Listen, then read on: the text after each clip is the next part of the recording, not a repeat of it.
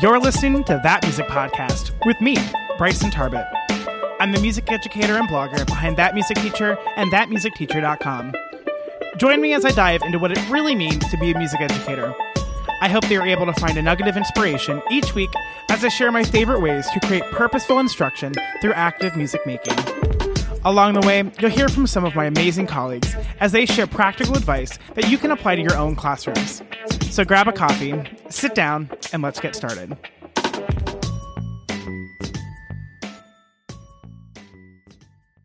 This episode is brought to you by the free Elementary Music Newbie Guide.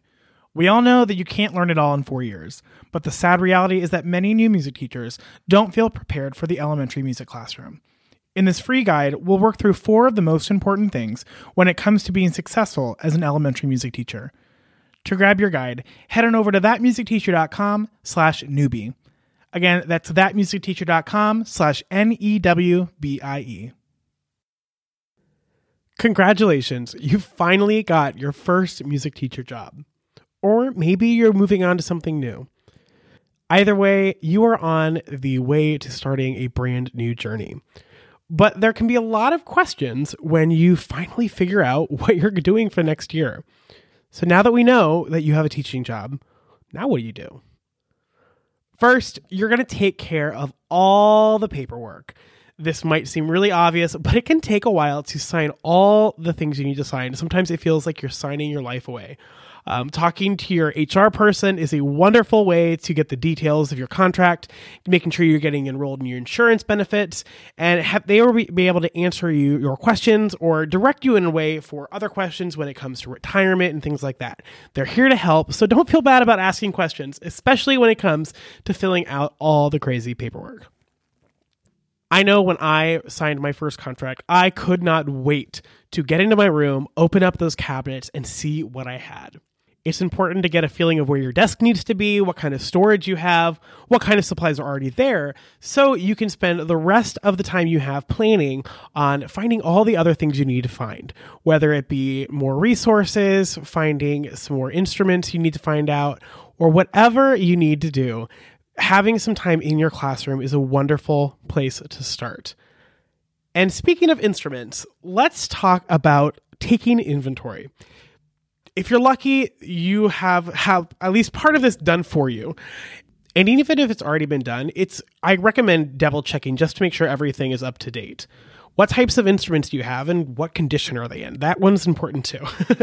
do you need to do any complete any cleaning or repairs? Um, it's better to take care of that now um, than rather than later because you're going to want to use your instruments once you get started in the school year.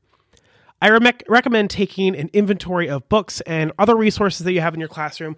Uh, for one thing, it's important to realize what is yours, your personal items, and what is the school. So if you ever uh, end up moving into a different position, you can separate your items with those that are owned by the district. Now that we've talked about our classroom space a little bit, now it's trying to think about what that classroom space will look like and how it will function.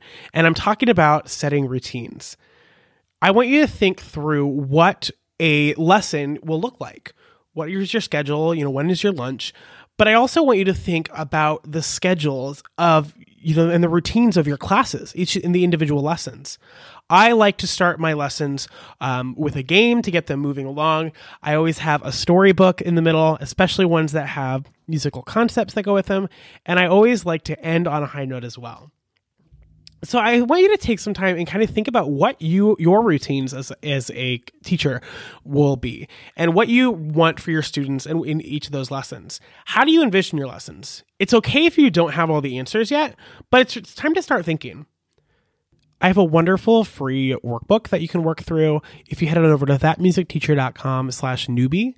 It's all about setting goals, setting expectations, and thinking through your routines in the music classroom.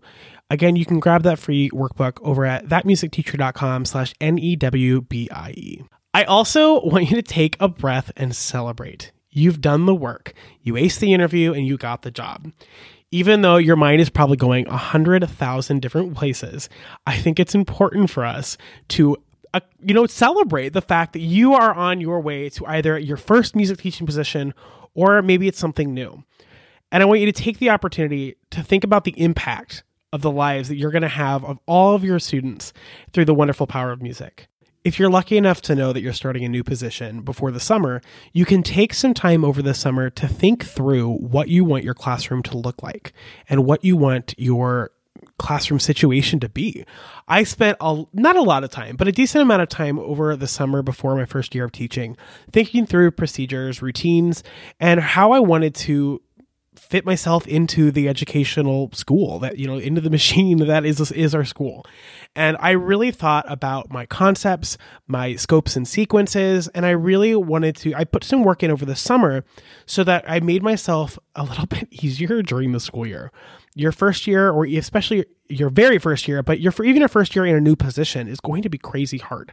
And it's going to be learning new things all the time.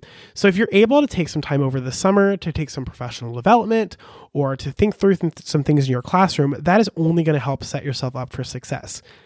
I want you to think like truly think of it as an investment in your professional life and your professional sanity. And it doesn't have to take a super amount of time. I only spent a couple of hours every week during the summer just thinking through some things, working through some concept maps, gathering resources, you know, spending lots of time on Pinterest, listening to podcasts, reading blogs, but that that information and that research you do now is going to help you as you um, start teaching. And as you start um, figuring out what your classroom really needs and getting to know your students and figuring out what they need. And that's where this kind of the help that you could do over the summer can really help put yourself in a place that is set up for success.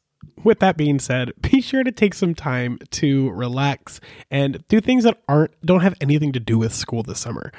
Um, especially this year, we need time to rejuvenate and prepare emotionally and kind of recover from this school year. And I think it's really important that we take some time and to do nothing, uh, you know, not going right into the next project. Um, and as I'm hearing myself say this, I know that's exactly what I'm going to end up doing is going diving right into grad school.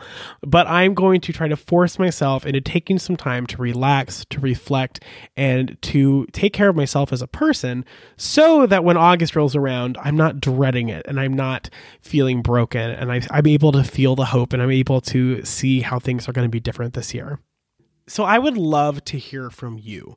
What are some things that you think a new teacher, whether it be a very first year teacher or someone starting a new position, what is something that you wish that someone would have told you to do when you were starting a new position?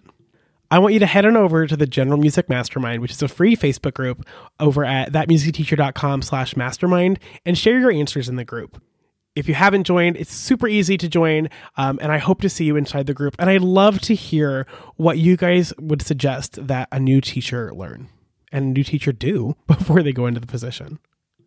I know this podcast episode is kind of short, um, but cards on the table. I, I'm right now getting, you know, dealing with the end of the school year craziness.